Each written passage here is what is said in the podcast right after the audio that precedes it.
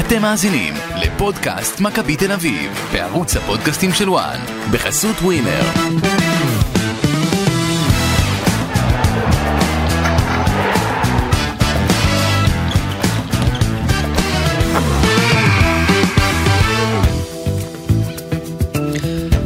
פודקאסט אה, מכבי תל אביב, לסיכום אה, התיקו אחת נגד אה, סקציה נס ציונה.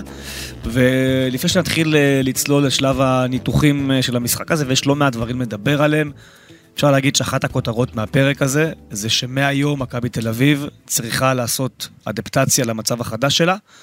היא נכנסת שוב לכיסא הרודף, היא זו שתרדוף מעכשיו אחרי מכבי חיפה, אולי גם אחרי הפועל באר שבע. שתיהן לא שיחקו במחזור הזה, אה, אבל ישחקו אה, מחר, אה, או היום בעצם.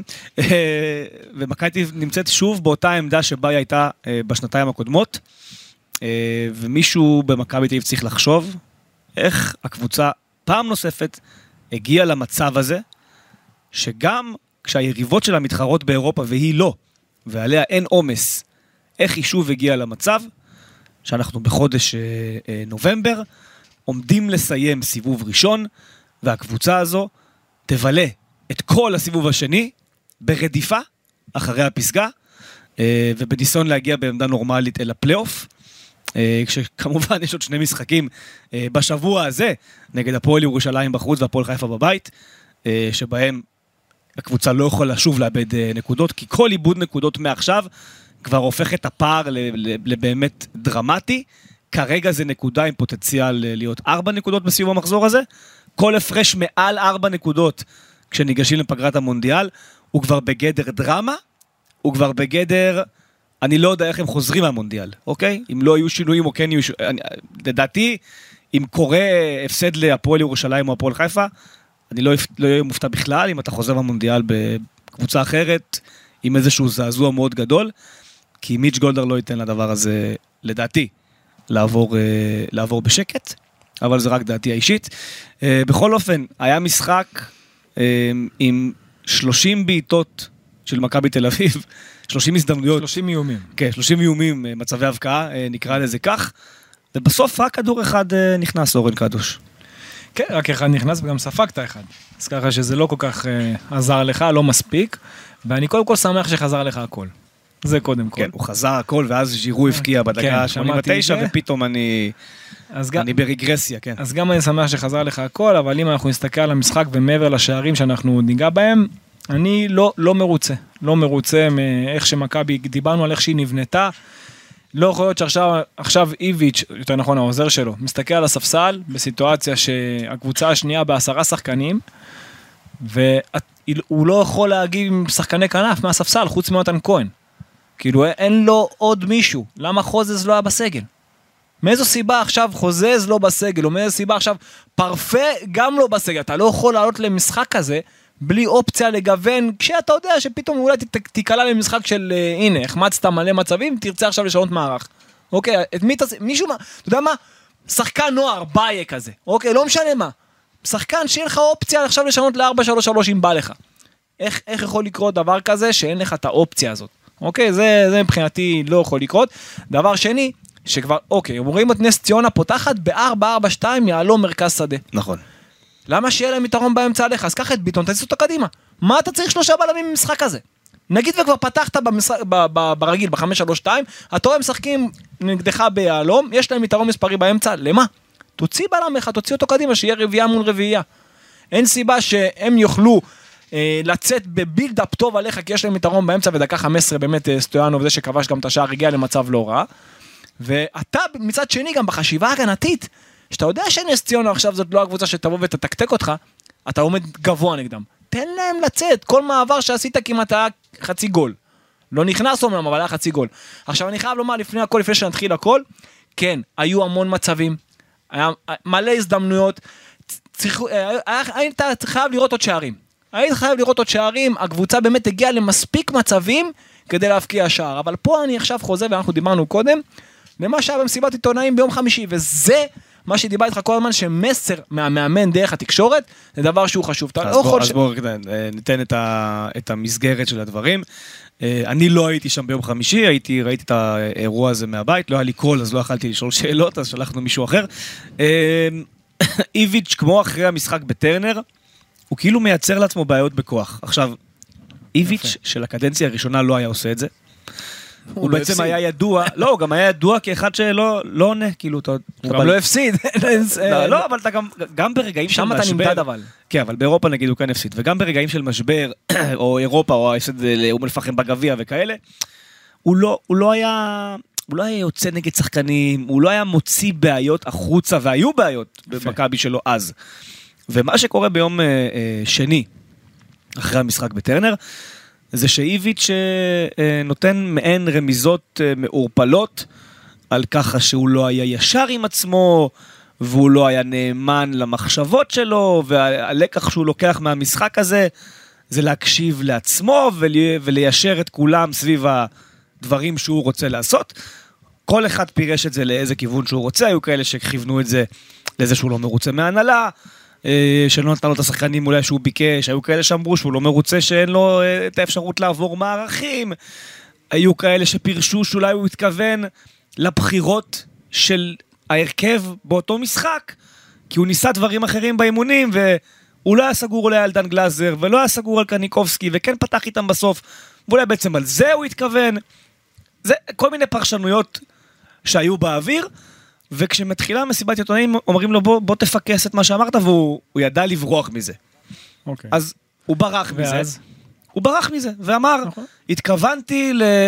לזה שאני צריך לדרוש מהם יותר בזה ובזה ובזה ובזה, אבל כאילו, ברמת ה...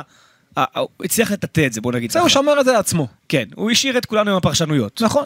ואז שואלים אותו, שאלה הכי כאילו, באמת, שאלה שהיא אפילו הערת שוליים במסיבת עיתונאים, אוקיי? לא- האם תנסה את אייל גולסה מעכשיו כמספר 6? כי הוא ניסה את גלאזר וזה לא עובד, הוא ניסה את דור פרץ וזה לא עובד, וגם נגד נס ציונה זה היה לא טוב, אה, דור פרץ כמספר 6. הוא ניסה את ניר ביטון כמספר 6 מול סכנין, וגם שם זה היה לא טוב. והשחקן שבאמת שיחק העונה פעם אחת בעמדה הזו ונתן הופעה טובה, זה אייל גולסה מול ניס, ב-1-0 בבלומפילד. וזו הייתה השאלה. והוא הוא אומר, בתשובה שלו, הוא, הוא מנס, מתחיל לפרט איך הוא רואה את עמדת הקשרים, אה, מי היותר דפנסיבי, מה הדרישה שלו למספר 8, מה הדרישה למספר 10, נוקב בשמות של קניקובסקי ושל אוסקר, ורומז שבעצם שניהם כרגע מעל השאר בהיררכיה, כי אחד יותר מהיר, ואחד יותר אה, תכליתי, ואחד יותר יצירתי, וכן הלאה. ואז הוא אומר, בקשרים אין לי בעיה. כי בקשרים יש לי שלושה קשרים אחוריים, ועוד ארבעה קשרים באמצע, ועוד שני מספרי עשר שבכלל לא בסגל, לא מתלבשים אפילו. בקשרים אין לי בעיה. אבל אם אתה שואל אותי בחלוצים, בחלוצים, כשאני רוצה להחליף מישהו יפה. שלא טובים, אין לי. יפה. ועכשיו זה מתחבר למה, שאני, והוא אומר, למה שקורה הוא במשחק. כאילו שאל את עצמו את השאלה, יפה. אף אחד לא שאל אותה. עכשיו, זה שאתה אומר דבר כזה, ואחר כך, אתה יודע, זה מחלחל, וזה מגיע לשחקנים כאלו ואחרים, אין מה לעשות, זה מגיע. אתה, איך אתה רוצה אחרי זה, שוב, שלא תבין, גם אחר כך, כן, יובנוביץ' במצבים שהיו לו, ואני ספרתי שישה של, לא אגיד 100, 90 אחוז גול, הסטטיסטיקה אומרת תשעה מצבי הבקעה ליובנוביץ'. אז אני, אז אני ספרתי שישה מצבים של 90 אחוז גול, אוקיי, היו לו עוד מצבים. היו שני מצבים של מיליארד אחוז גול, והאחרים נכון. 90 אחוז. אוקיי, אני, אני, אני לך. הולך, לא, אני הולך איתו לטובתו, אוקיי? אני הולך לטובתו. אוקיי. ואל ת, תדע שיש לו בראש את המשהו שהמאמן אמר, שהוא אומר אין לי חלוצים, ואם עכשיו הם לא טובים אין לי מישהו במקום. זה משפיע. מה שאתה אומר, זה משפיע. מה שהוא אומר כביכול, אין מה לעשות, הם רואים אותו כמו, אתה יודע, הוא המאמן שלהם, הוא מעל הכל בשבילם. ולכן, אין להם את הביטחון שהם ציפו שיהיה, וראית גם איך מכבי קשה הוא- לה, איך קשה לה בשליש האחרון. הוא אומר אמת. אני, אפילו שהוא אומר אמת, אבל זה לא מעניין. אוקיי. לא, זה, זה מה שאני מנסה להגיד לך, זה לא מעניין מה הוא אומר, אם זה באמת או לא, אוקיי, וגם אם אתה חושב את זה, זה בסדר. יש דברים שעוד פעם אני חוזר ואומר, מה שאתה משדר זה יותר חשוב. גם אם אתה תגיד, בואנה, תשמע, הוא הזוי, זה לא מעניין, הוא, הוא צריך לעשות את העבודה שלו, העבודה שלו זה לשדר לשחקנים שהוא מאמין בהם. אוקיי, שזה מה שיש לי כרגע, אין מה לעשות. עכשיו אין לו העברות, הוא לא יכול להביא חלוץ, אין לו, מי, אין לו מה לדבר על זה בכלל. בדיוק. וזה פוגע. בדיוק. וזה רק פוגע, זה לא יכול לעזור. מה שאתה משדר, תגיד, תיראה מטומטם, תיראה הזוי, הכל בסדר, נכון. מה, ש, מה שחשוב זה מה שאתה משדר, לא מה שבאמת קורה. זה, תאמין לי שבחדרי חדרים הוא יודע בדיוק מי טוב ומי לא טוב, הוא לא פראייר. ולהגיד את זה זה לא חכם. עכשיו, בגלל זה גם אני אומר בחלק האחרון היה למכבי מאוד קשה, בכלל היה מצב שאתה רואה במיוחד בחצי השני, אתה יודע מה, לא בחצי השני, דקה ראשונה, דקה ראשונה, בוא נלך מה השעה במשחק, דקה ראשונה הגעת למצב של 100% שער. יובנוביץ', גם כן. יובנוביץ', דוד זאדה, זה התחיל עם אה, גלוך וסבורי, צד שמאל חזק שלך, אוקיי? הכדור עומק אה, שהגיע מסבורי לדוד זאדה, שהוציא מקו הרוחב. עכשיו למה אני אומר עוד פעם מקו הרוחב? כי מקו הרוחב, כשנס ציונה הולכת אחורה, אחרי זה קשה לתקוף את השחקן שבא עם הפנים. גם ככה היה השער לאחר מכן, בדקה 21. אז במקום לתרגם את, הפעולה הזאת ולשכפל אותה כמה שיותר פעמים, אז בקושי עשית אותה. כשעשית אותה הגעת למצבים. עשית את זה בדקה הראשונה, מהדקה הראשונה עד הדקה 21 בכמה פעמים זה קרה? אפס. לא קרה יותר. כל, כל פעם ניסו בכוח דרך האמצע ודרך האמצע ודרך האמצע. עכשיו, יש לך שלושה בלמים, מילא כבר יש לך שלושה בלמים, אז אחד מהם יכול להצטרף, זה לא קרה. אתה היחיד שמהדקה ה-30, רק אחרי, אחרי ההרחקה, היחיד שניסה לנווט מצד לצד, מהבלמים, שהם מנהלים את המשחק הרי, הם ממש מנהלים את המשחק, דיברנו על זה כמה בלמים כמו קשרים במערך הזה של מכבי, אז חוץ מסבורית, אף אחד מהבלמים, לא ראיתי כדור אחד מביטון לדוגמה, לצד השני לדוד זאדה. לא ראיתי חץ אחד כזה, אחד. אוקיי, וסבורית היחידי שכן עשה את זה. אבל מצד שני, הגנתית, אתה חטפת שער על סבורית. עכשיו, זה לא, לא רק על סבורית, זה התחיל קודם כל, בוא ניגע בשער עצמו, היה כדור חמש של נס ציונה, עזוב עכשיו אתה ב-1-0, הם בעשרה שחקנים, מה שהם יכולים לעשות נגדך זה, זה באמת, זה להוציא מים מהסלע אם וכאשר, כדור חמש, קודם כל בכדור חמש אין סיבה שהשוער, אוקיי? שדניאל פרץ יעמוד בתוך השער שלו. אין סיבה שהוא יהיה על החמש שלו, אין סיבה. הוא חייב לעמוד הרבה יותר גבוה. ומי שיראה את השער הזה שוב יבין כמה טעויות היו פה בעמדות. אה, אה, דור פרץ הלך יותר מדי ימינה. עכשיו, כשהוא הלך ימינה והוא הפסיד במאבק שם לצ'אנה, אז כל האמצע נשאר חשוף. כי אה, הוא עמד ממש באותו קו גם של גולסה וגם של גלוך, שאפילו לא עמד יותר גבוה ממנו. עכשיו, ברגע שהוא יצא, והוא הפסיד את זה, כל האמצע נשאר חשוף. ואז, אתה רואה את סטויאנוב גם מתחיל את התנועת עומק. בזמן שהוא מתחיל את התנועת עומק, דו, אה, הוא הלך ממש בין, בין דוד זאדה לבין אה, סבורית, וסבורית מסתכל עליו, הוא קלט שהוא מתחיל את התנועה, הוא קלט שהוא הולך לעשות לו את התנועה הזאת ממש ביניהם, ומה הוא עושה סבורית? במקום להסתובב עם הפנים אליו, הוא נותן לו את הגב.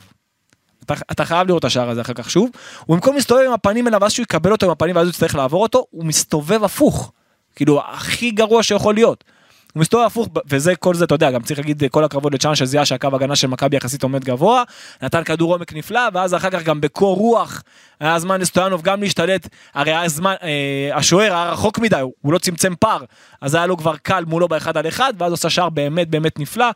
מפה, בחצי השני אני ציפיתי שידברו עם השחקנים של מכבי, ואתה תראה משחק אגף הרבה יותר טוב, אתה תראה שינוי קודם כל של המערך.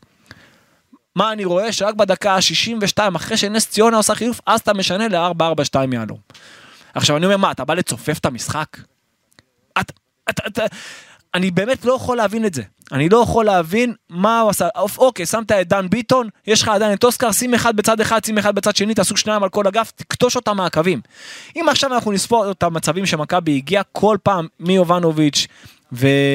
וערן זהבי ואוסקר וכולם, אתה תראה שחוץ מבעיטה אחת מרחוק, ש... שתי בעיטות של אוסקר מרחוק ושל אה, דור פרץ, כל שאר האיומים של מכבי הטובים האמיתיים הגיעו או מקו הרוחב כמו בשער וכמו בדקה הראשונה, או במעברים. אז גם אתה צריך להבין מזה שתן להם לצאת, תן להם, תוציא אותם קדימה.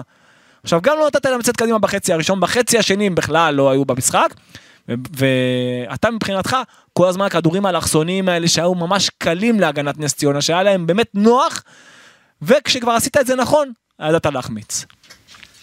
כן, אמ, מהבחינה הזו, אה, נראה לי שכיסית את הכל, אה, רק נציין שהיו תשע דקות מול תשעה שחקנים אה, במשחק הזה, שגם נכון. אותן לא ניצלו מכבי תל אביב. ואם אתה מדבר על תשע דקות בתשעה שחקנים, אז אני, עוד דבר שאני לא מבין, כבר עברת ל-442 יהלום, איפה, למה אתה מוציא את אוסקר דקה 80? אין בעיה, ריקן אחלה שחקן, עזוב שהוא יותר טוב לקבוצה, אתה יודע, משחק של מעברים, עם הקצב שלו והכל, אבל איך אתה מוציא את אוסקר שיש לך לפחות, הנה, זה היה דקה 80, רבע שעה לסוף. כן. יותר מרבע שעה לסוף. נכון. אם אתה כבר משחק דרך האמצע, כבר אתה משחק דרך הצפיפות. האחד שיכול לעשות את הדריבל, את הפס, את המשהו היוצא דופן, זה הוא. איך אתה כן. מוציא אותו? זה כאילו באמת חוסר הבנה מוחלט של מה שקורה על קר הדשא. באמת, אני, כאילו תוציא אפילו, תוציא עוד בלם. אני, זה, זה באמת, אני לא מבין מה, מה הוא עשה במשחק הזה. כן, רק נציין שמבחינת הנתונים, אם מסתכלים נגיד על ה-XG, לערן זהבי צריך להיות היום אה, גול נקודה 37 במשחק הזה, ולג'ורג' יובנוביץ' גול נקודה 56. אה, אה, תשמע, יו- יובנוביץ', תשעה מצבי הבקעה, רק שלושה מהכדורים הלכו למסגרת. זהבי חמישה מצבי הבקעה, רק שני כדורים הולכים למסגרת. עכשיו, החלוצים תפסו יום רע, וכבר אפשר להגיד שזה לא תפסו יום רע, כי זו תקופה שהם לא טובים. היה להם משחק טוב נגד נתניה, שבאמת כל הקבוצה הייתה בו טובה, אבל בשאר המשחקים, כולל בדרבי, ששם היה גול של זהבי, הם לא, אין, הם לא, הם לא טובים, הם באמת לא טובים, הם מאבדים הרבה כדורים, הם לא חדים מול השאר, הם מתנהלים בפאניקה שקשה להסביר אותה, ואין אין לה באמת הצדקה. והדבר שהכי הכי צורם לי, שני דברים שבעצם צורמים לי, זה שיש במכבי תל אביב שחקן אחד בקבוצה שמנסה לבעוט מרחוק. אתה יודע, המשחק תקוע. המשחק תקוע, אתה לא מצליח להיכנס. היה שלב שנס ציונה עומדת עשרה שחקנים בתוך הרחבה, ומכבי תל אביב מעבירה את הכדור מימין לשמאל, מימין לשמאל, על ה-20 מטר. נכון. בלי סוף. אבל באזור האמצע, אם עכשיו אתה מחלק את המגרש לרצועות, כן, בלי סוף. הכדור זז על אותה בלטה. בדיוק. רוחב רחבה. כן, רוחב רחבה. בדיוק, על, אותו ימין שמאל רוחב רחבה. על אותו הקו במשך כמה דקות זז, הלוך חזור, הלוך חזור, הלוך חזור. כאילו הם מנסים ל- ל- לייצר מצב שבסיומו הם ייכנסו עם הכדור לתוך השער. כן. עכשיו מה עכשיו? תבעט! היחידים אף שעוד... אחד לא בועט, חוץ. מאוסקר גלוך. היחידים עוד ש... איך זה הגיוני? היחידים עוד שריווחו זה היו קנדיל ודוד זאדה, אבל זה היה עד ה-25 מטר, ואז אתה רואה גם אותם נכנסים לאמצע, למה? תמשיכו את הפעולה, תייצרו רצף פעולות. עכשיו דוד זאדה חצי ראשון עשה את זה נפלא, חצי שני כאילו נוצר מצב שכאילו הם קיבלו בראש במחצית, ככה זה היה נראה, כן. ואז הם כאילו אה, הרגישו בלחץ להכניס את הכדורים בכוח. נכון. וזה באמת היה נראה כאילו משהו לא טוב, אז בסדר, אז קיבלת גול, הכל בסדר, ת- תתמודד, תצא מזה, תמשיך באותה גישה כמו שעשית, איך שעשית את השערים. זה, זה, זה הנקודה, הנקודה ואתה רואה את הראשונה. דוד זאדה, שנייה, ואני חייב להגיד, להגיד משהו על דוד זאדה, אתה רואה שגם הוא וגם קנדיל, מעבר לאלכסונים שדיברתי עליהם, אתה רואה שהם לא מייצרים רצף של פעולות. נגיד עכשיו, לא. הם ריווחו, קיבלו את הכדור, נתנו את הפס, ואז לא ראית את התנועת עומק שלהם עד הסוף.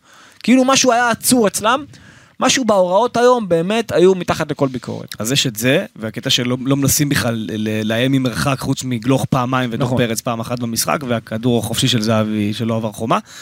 אה, ויש פה עוד עניין, הרי איביץ' מדבר על החלוצים. ובמשחק הזה לדעתי, כל מי שישב בבלומפילד הבין בערך בדקה 65-70, שגול מיובנוביץ' או זהבי לא יבוא במשחק הזה. לא יבוא, לא הולך. ערן זהבי ממטר מחמיץ נגיחה, יובנוביץ' משני מטרים בועט לשמיים. היה, התחושה הייתה שלא יהיה גול במשחק הזה מהחלוצים. עכשיו, לפני אה, חודשיים וקצת, מיץ' גולדר הגיע לארץ. ועשה מסיבת עיתונאים. ובאותה מסיבת עיתונאים שאל אותו יואב בורוביץ' מכאן 11, למה החזרתם את ערן זהבי?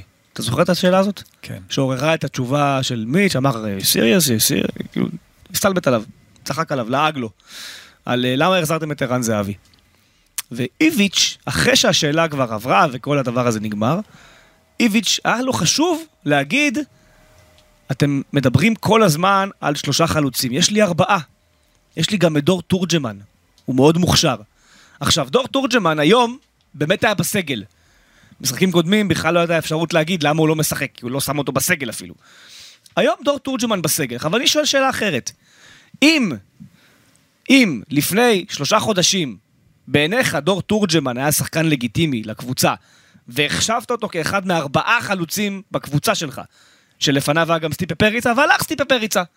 ההיגיון אומר שעכשיו דור תורג'מן הוא השלישי בהיררכיה, אוקיי? משמעית. יפה. ואתה לא מרוצה מהחלוצים. אתה אומר, הם לא, הם, לא, הם לא מספיק טובים, ואין לי מי להחליף. לאיפה נעלם דור תורג'מן? שמת אותו היום בספסל! דקה 70, אתה לא מצליח לעשות דברים- כלום. אתה יודע כמה דברים הוא יוכל לעשות שונה? למה אתה לא מכניס את... גם, תחשוב שהם מה, בעשרה אני אגיד לך שחקנים, אחרת, מה היה קורה אם דור תורג'מן היה נכנס והיה נגמר אחת-אחת בכל זאת. לא, גם, גם מה היה נכנס, קורה? גם היה נכנס בנוסף לערן זהבי ויובנוביץ'. לא משנה, אני אומר, גם, כן, גם נכון. בנוסף, נכון. גם בנוסף. מה, מה, אתה- מה, לא מה עדיף- היית מפסיד כמאמן כדורגל אם היית לא מנסה? עוד מישהו? לא עדיף לעלות קשר באמצע? למה לעבוד את האמצע? יפה, וזה מתחבר גם לנושא יונתן כהן ופרפה. איך יונתן כהן יכול להיכנס לכושר בלי דקות משחק? ואיך פרפה גויגון יפסיק להיות מתוסכל מהמעמד שלו אם הוא לא יקבל הזדמנות, אתה יודע, לפתוח פעם אחת בהרכב. תפתח איתו בהרכב. מה היה קורה אם הוא היה פותח בהרכב היום? נגיד. או נגד נתניה. מה קורה אם הוא פותח בהרכב באחד המשחקים האלה? מה, מה, קניקובסקי בתקופה לא טובה. אם באחד המשחקים היה עולה פרפה, היה קורה משהו דרמטי למשחק של מכבי תל אביב, היא כנראה לא הייתה מפסידה, בטח לא נגד נתניה שהייתה נראית בושה וחרפה באותו משחק, זה משחק קלאסי למעברים לא, של גם- פרפה אני- רוצה להתעסק בהיום. וגם מתעסק- היום, עכשיו היום, היום זה כבר, היום. היום זה כבר הסוף של האירוע שפרפה מתוסכל, ופרפה עושה פרצופים באימונים, כן, אבל תרוויח ועכשיו אותו. מתחיל סדרת החינוך של איביץ', גם זה, סדרת חינוך, עכשיו אתה עושה אותה. כאילו, זה לא מי יותר חזק. עכשיו כן, אתה עושה, למה. בשביל מה? למה הוא עושה? למה הוא עשה? כי הוא חרט את המשחק הזה כקל. ובתכלס זה נכון, צריך להיות קל, עם נכון. ההחמצות והכל, עם כל מה שביקרנו פה, עדיין, אני אומר עוד פעם, עדיין מכבי הייתה צריכה לנצח את המשחק הזה עם המצבים שהגיע. נכון. אבל, אבל עובדה שלא, ואופציה לגוון מבחינת, אתה יודע, מערך, מבחינת סוג של שחקן, לא יכול להיות שאין לך אף שחקן יצירתי שאתה יכול לעלות אותו במקום נגיד, הנה, הוצאת את אוסקר, אפילו אין לך מי לשים יש במקומו. לך, אתה לא שם אותו ב... אתה לא שם אותו בסגל, אין לך כנפיים, אין לך כנפיים לעלות מה- אגב, מהספסל. להבדיל, דן ביטון, עד היום, הוא הוא בעצם בדמות, הוא קוריוז בסגל של איביץ'. אז היום הוא החילוף הראשון שלך? הראשון. איך זה יכול להיות? אני לא- אני אומר לך, אני לא מבין את החילופים שלו. איך זה יכול להיות? לא מבין את המשחק היום. הכל היום באמת היה הפוך, התחושה הייתה, כל מי שהיה במגרש לדעתי הרגיש את זה, שום דבר לא היה מובן, כלום לא היה מובן, זה מתחיל, כמו שאתה אומר, מהרכב עם שלושה בלמים, למה? עכשיו אוקיי, קרה מה שקרה, למה אתה לא מגיב במחצית כבר? לא הגבת במחצית, דקה 60, למה אתה עובר לשחק יהלום? מה, איך, מה הרווחת מהיהלום הזה? הוא סתם צופף את המשחק. עכשיו מילא היית משחק יהלום, רגע, והיית אומר לקניקובסקי, ואחר כך זה היה ריקן, לפני כן זה היה אוסקר, כן. היית אומר להם כל הזמן לפתוח לקו. כל הזמן להיות אתה עם דוד זאדה או סבורית כשהיה, ואתה עם קנדיל. כל הזמן לפתוח לקו. הרי הם, למה, למה להיות בעמדות, כאילו עמדות הגנה שאתה תוקף? הם היו חייבים לפתוח את המשחק. תנסה עוד פעם, אני חוזר, אני... זה, זה מטריד אותי שאני חוזר על עצמי, אבל אני לא מבין מאמן כדורגל שהוא רואה איך הוא מגיע למצבים, והוא לא מנסה לייצר את זה שוב. ויש פה, עוד, וזה קל. יש פה עוד עניין. וזה גם קל, הם, הם, הם, נס ציון הולכת לאחור, מצופפת לאמצע, רק תשחק דרך הקו. נכון. רק תשחק דרך הקווים. ותייצר שם יתרון מספרי, תוביל, תביאו לשם עוד שחקנים. אז למה לא לעשות את זה? משם אתה יכול לשחק, משם אתה יכול להכניס את הכדורים פנימה. זה באמת, זה באמת היה ניהול משחק שאני באמת לא יכול עכשיו, להבין. עוד עניין שאני, וזה דיברנו גם בפרק קודם. מכבי תל אביב הגיעה במשחק הזה, היא קיבלה 15 קרנות. היא לא הצליחה לייצר מאף קרן מצב הפקעה. איך? נס גם- ציונה. גם זה, אגב, גם זה. כל הקרנות היו אותו הדבר בדיוק. נכון, לא תנסה פעם אחת תרגיל אחר. נכון, ונס ציונה עמדה באישית, ויש לא מעט תרגילים שאפשר לעשות, אתה יודע, עם אה, חסימות ודברים שאפשר באמת לנטרל את הדבר הזה, אבל אתה רואה שזה לא קורה. זה או הקרן הקצרה ואז זה שוב לא הולך לשום מקום, או הרמה שזה הולך בכל זאת לקצר. כן. אז כאילו, באמת, אני, מבחינת נייחים, גם נייח הגנה, גם נייח התקפה, מכבי עדיין לא, לא איפה שהיא צריכה להיות בשלב הזה של העונה. ואחרי שאמרנו את כל מה שאמרנו על ליביץ' ועל השחקנים, באמת היו שחקנים בהופעה מאוד לא טובה, ובעיניי אגב אחד המאכזבים הגדולים זה ניר ביטון וסבורית, סליחה, שניהם, הגנתית מן הסתם אה, סבורית, מאכזב מאוד, התקפית פחות, ניר ביטון מאכזב בשני הפרמטרים. זהו, שסבורית סבורית לא היה רע במשחק, אם תסתכל על המספרים שלו מבחינת אה, זה לא? חילוצי זה- כדור. זה גם בטרנר גול עליו, ובסמי עופר הגול עליו, אבל הגול עליו, זה, אז- הגול עליו. קבוצה הגול לא- שספגה- לא, אבל הגול לא רק עליו. הקבוצה ספגה שישה שערים כל העונה, הוא שם בשלושה. נכון. אתה יודע, זה בעיה. נכון. יש בעיה. ואני, ואני האחרון שאפשר להגיד עליו שהוא לא אוהב את סבורית. זה, יש בעיה עם סבורית הגנתית, משהו שם לא, לא טוב, לא, לא עובד. וניר ביטון, אני לא יודע, אני מרגיש, יש מעין תחושת אדישות כזאת במשחק שלו. לא, אבל זה הסוג של השחקן שלו. הוא לא ממהר זה- ל- לכוון את ה... הוא לא... לא יודע, המשחק מצד ימין, כשהוא מפתח אותו, תקוע. כי לפעמים יש מצבים שהוא לא פותח מספיק את הגוף כמו שצריך מהר ומזיז את המשחק לעומק ימינה, להוביל את קנדיל קדימה וזה הכל לגוף ולגוף ולגוף. ומצד שני אתה לא רואה את החץ לצד שני כמעט. נכון. אוקיי, ואתה רואה גם מלא פעמים שהוא מקבל את הכדורים פתאום מה-30-40 מטר ואז דווקא הוא מנסה לסיים את זה מוקדם מדי. הפוך, תניע, תזיז. לצד, ואז מגיע לך הקטע הזה של דור פרץ, ושוב העניין של מי המספר 6 לצורך העניין. תשמע, אין למכבי תל אביב היום קשר אחורי שאתה יכול לסמוך עליו. אין. דור זה- פרץ, זה מוקדם מדי להגיד את זה. דור פרץ היום, ברמתו הנוכחית, הוא, הוא בעייתי מאוד למכבי תל אביב. דן גלאזר, ברמתו הנוכחית, בעייתי מאוד למכבי תל אביב. את גולסה הוא ניסה שם פעם אחת, הוא לא מנסה שם עוד פעם. את ונוברם הוא ניסה בתחילת העונה, ראינו זה לא היה טוב ונוברם כמספר 6. גם ניר ביטון מול סכנין לא היה טוב כמספר 6, ואז אני... לא, אבל לדור פרץ היו משחקים שהוא כן היה טוב. נגד בית"ר ירושלים הוא היה מצוין נקודתי כשהוא מאוד, נכנס. כן, אבל אתה... אין- והיו משחקים יודע. שהוא היה, היו משחקים שהוא היה טוב. בוא, אתה יודע, זה, זה לא שהיום, זה לא שהיום הוא היה הכי גרוע על המגרש. לא, הוא לא היה הכי גרוע לא ש... למגרש, אני אבל- שמעתי, אבל יש שמעתי פרשנות. שאומרים שהוא לא, הוא לא שהוא היה הכי גרוע על המגרש, הוא לא היה הבעיה היום, כן. בכדור הארוך של השוער, אז הוא קצת נטה ימינה. כן. אז, ו- אבל- אבל, זה לא בסוף- שעכשיו הוא הבעיה שלך. ובסוף כל הדבר הזה, כל הפרק הזה, ובכלל כל הדיונים שלנו, שגם יהיו כנראה עתידיים בתקופה הקרובה, וגם היו לפני, גם אביב ניצחה וכבשה שישיות ושביעיות וחמישיות, אמרנו, כשה-352 עובד, כיף לראות את זה. זה יכול לספק לך מופעי כדורגל נהדרים והרבה גולים, אבל כשהוא לא עובד, וזה כבר הגענו למצב בוא שזה- נדבר על השיטה הזאת רגע. לא, והגענו למצב שכבר בחצי המשחקים זה לא עובד. אוקיי, אנחנו בחצי חצי בחלוקה, במתי זה כן עבד, מתי זה לא עבד. בסוף כל הרעיון, רעיונית של ברק יצחקי כמנהל מקצועי בקיץ הזה, של לבנות קבוצה סביב שני החלוצים, הרעיון הזה, בסיבוב הראשון של העונה הלכה למעשה, כשל. כן, אבל בוא נדבר שנייה על השיטה הזאת ומה הכוח של המערך הזה. באופן כללי, עזוב מכבי תל אביב, אוקיי. אוקיי? שיש לך אחד על כל אגף, ושמונה שחקנים בשדרה המרכזית, שני חלוצים, חלק מהשמונה, אז הכוח שלך הוא מעברים, שזה דרך האמצע. אוקיי? הרי אתה, להנעת כדור אתה הפוך, אתה צריך את הריווח. זה בבילטין של, של המערך הזה, אוקיי? שיש לך שלושה שעומדים תמיד מאחור, כביכול, ויש לך שני חלוצים לשחק עליהם לעומק. עכשיו היום, קח דוגמה, אתה... זה, תוצ... עכשיו, הפעולה ההתקפית הטובה של ה-532, אתה צריך לעשות אותה דרך פעולה הגנתית, זאת אומרת, לא ללחוץ. אתה לא יכול לעמוד גבוה נגד נס ציונה ואז אה, לייצר את המצבים של, של מעברים, אין, זה לא יקרה. רק עם חילוץ כשהם ינסו להניע בכוח. אז למה לא ללכת אחורה, לתת להם שט, לתת להם לצאת, ואז לייצר עוד, עוד קצת מעברים. כי במעברים אתה הצלחת להגיע לכמה מצבים טובים של יובנוביץ' של, של 100%, פעם אחת שזהבי הכניס לו, פעם אחת שריקן הכניס לו, הגעת למצבים של 100% גול. אוקיי, אז זה אחד.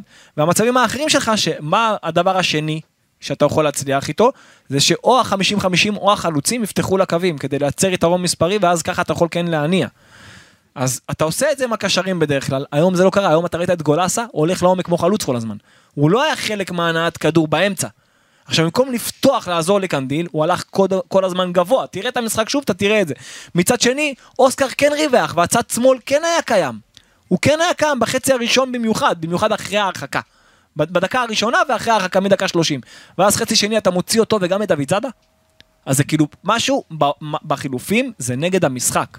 נגדך, נגד כל הכוח שלך. אם אתה מוציא גם אותו וגם את דוד זאדה, אז אתה לא מבין את הכוח שלך. אתה מבין? אתה, אתה מבטל את זה עכשיו. ומעבר לזה, אמרתי, אתה לא יכול אחרי זה לעבור למעוין באמצע כשהם בעשרה שחקנים. אתה לא יכול לוותר על הכוח שלך, ואתה לא יכול לא לזהות איך אתה כן מגיע למצבים ולא לשכפל את זה. ואז אתה מבין ש... ותוסיף את החילופים, אתה מבין שפשוט ניהול המשחק לא, לא היה טוב. אתה כן. פשוט נגד השיטה של עצמך. ניהול המשחק, וכמו שאתה אומר, השיטה, נגד השיטה של עצמך.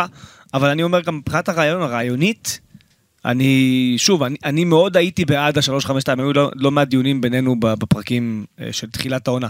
אני הייתי מאוד בעד המערך הזה, כי גם אני האמנתי בשני חלוצים, שזה דבר, ש... וגם פריץ היה שם באותה תקופה, כן? שזה יעבוד, אה, אה, וזה אמור לעבוד ברמה גבוהה.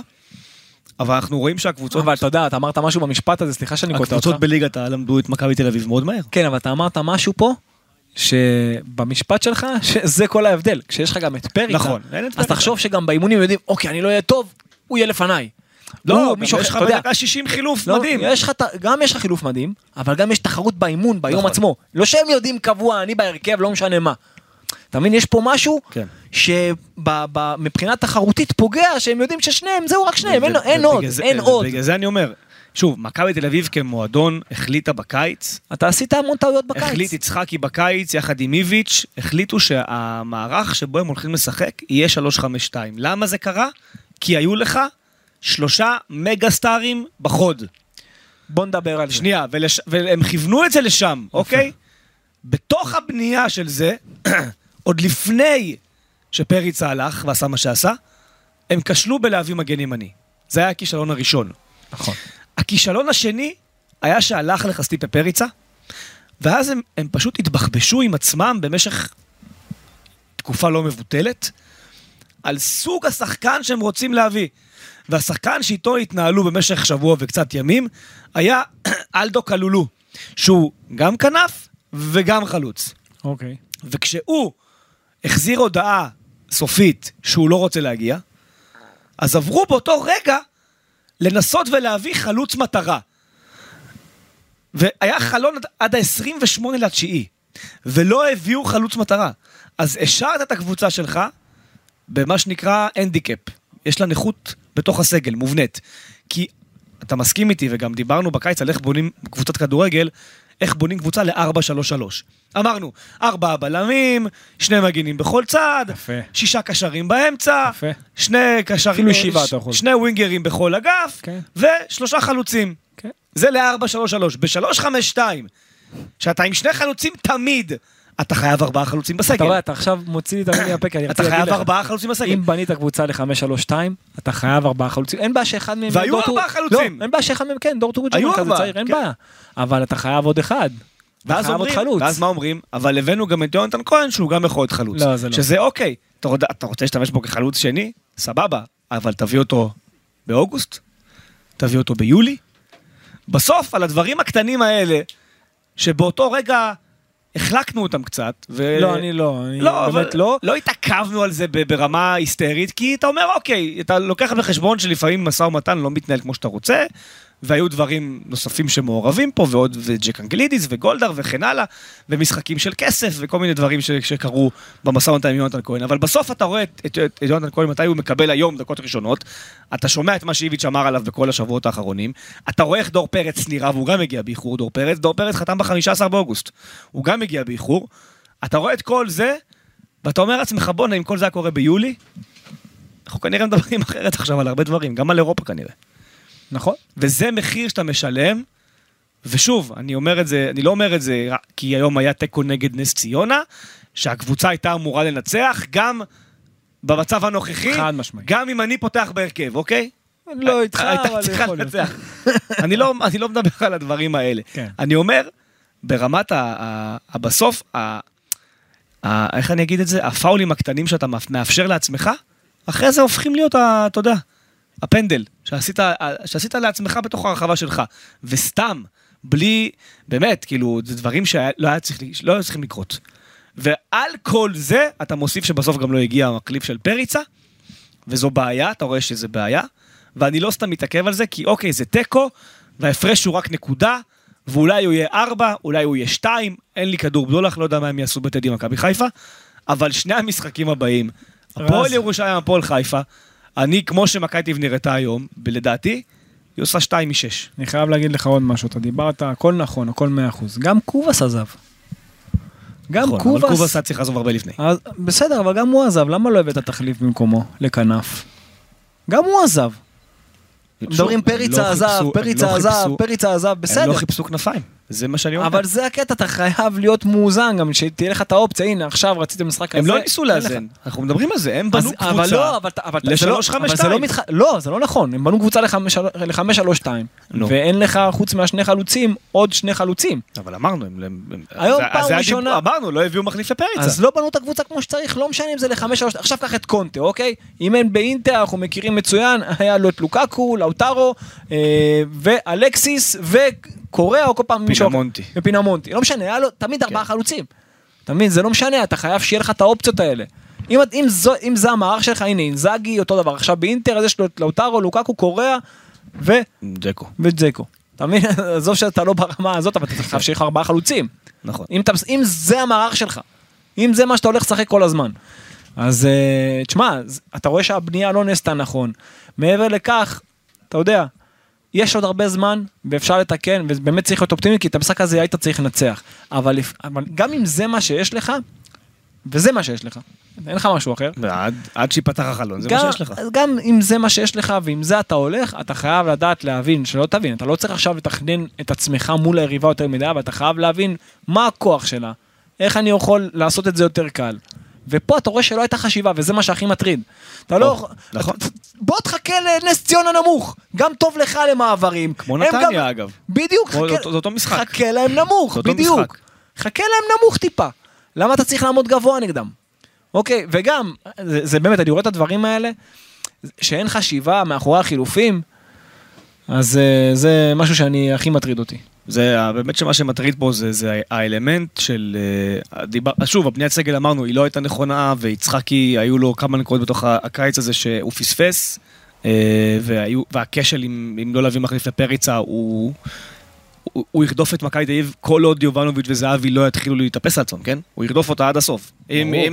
ממחר כל משחק יביאו כל אחד גול, אז אף אחד לא ידבר על פריצה, אבל זה לא המצב.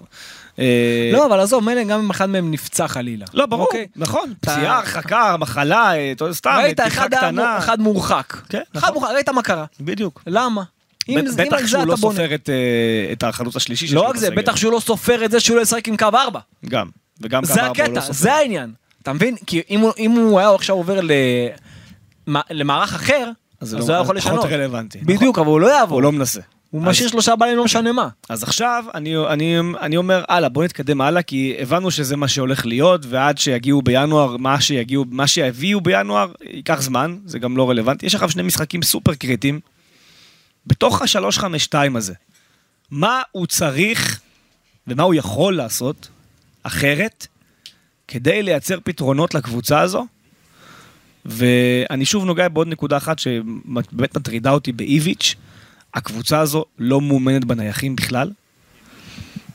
בכלל, ואנחנו אומרים את זה כל הקיץ, שהיא לא, בטח, התמקדנו בעיקר בנייחים הגנה, אבל גם התקפה היא לא, בכלל לא מאומנת בזה. אה, זה הדבר הראשון שמטריד אותי באיביץ', והדבר השני, זה שהכרנו אותו כמאמן שיודע להביא פתרונות. ופתאום אין פתרונות. לא, מאמן, שלא תבין, עם כל מה שאנחנו אומרים והביקורת של הניהול משחק היום, ובכלל ניהול משחק, אתה יודע, בניהול משחק אני חושב על זה, לא, הוא לא הבריק בשום משחק. הייתה לו הכנה טובה נגיד נגד ניס, כי הוא נכם מה שאני הולכים, לא- אבל, אבל תוך כדי משחק הוא לא מגיב כמו שצריך. שאני אומר, משהו, משהו... הקבוצה שלו מאוד מאומנת, מאוד אינטנסיבית, מאוד טובה בלחץ בעיבוד כדור. חד משמעית, אוקיי? אבל זהו, היא טובה רק בזה. אבל מבחינת, מבח... זהו, אבל מבחינת, אל תשכח שגם את אוסקר לקח לו זמן עד שהוא נתן לו. נכון. זה כאילו, יש דברים שאתה רואה שלוקח לו הרבה מאוד זמן לעכל. והרבה מאוד זמן להגיב. או וגם כשהוא מגיב, אז זה משהו שאני באמת, אני לא יכול להבין, אני לא יודע מי מייעץ לו. אבל זה דברים שכאילו, אני, אני באמת...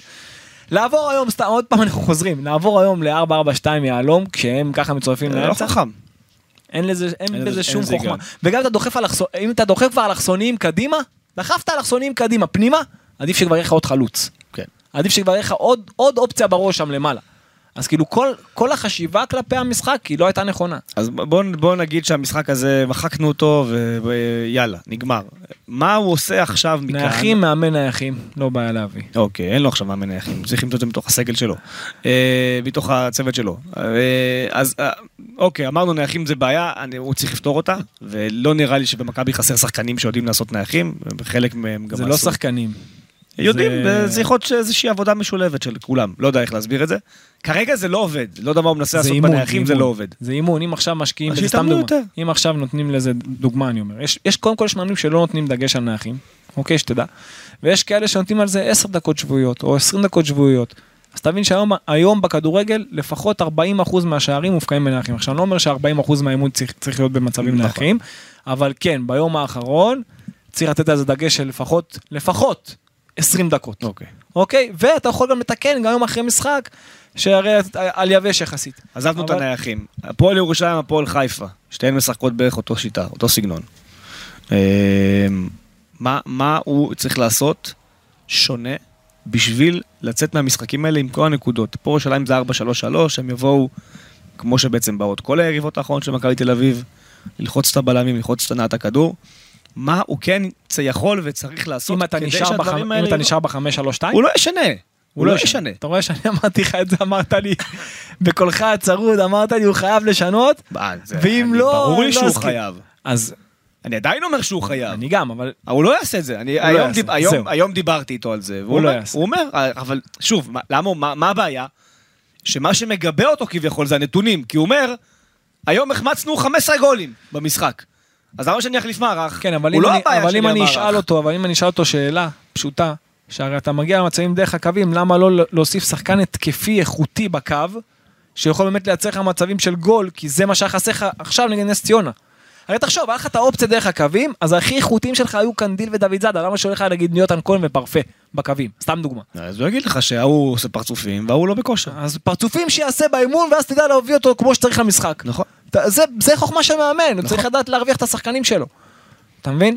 וזה, זה, נגעת בנקודה הזאת, עניתי לך אם הוא היה משנה. אם הוא לא הוא משנה, לא משנה. אם הוא לא משנה, רוב הסיכויים שהוא לא ישנה, וזה הכי ברור שיש, כי הוא נעול על השלושה בלמים, נכון. כרגע. אז שלושה בלמים, אין לו, אין לו מה לשנות. שני המגנים שעלו היום, אין לו מה לשנות.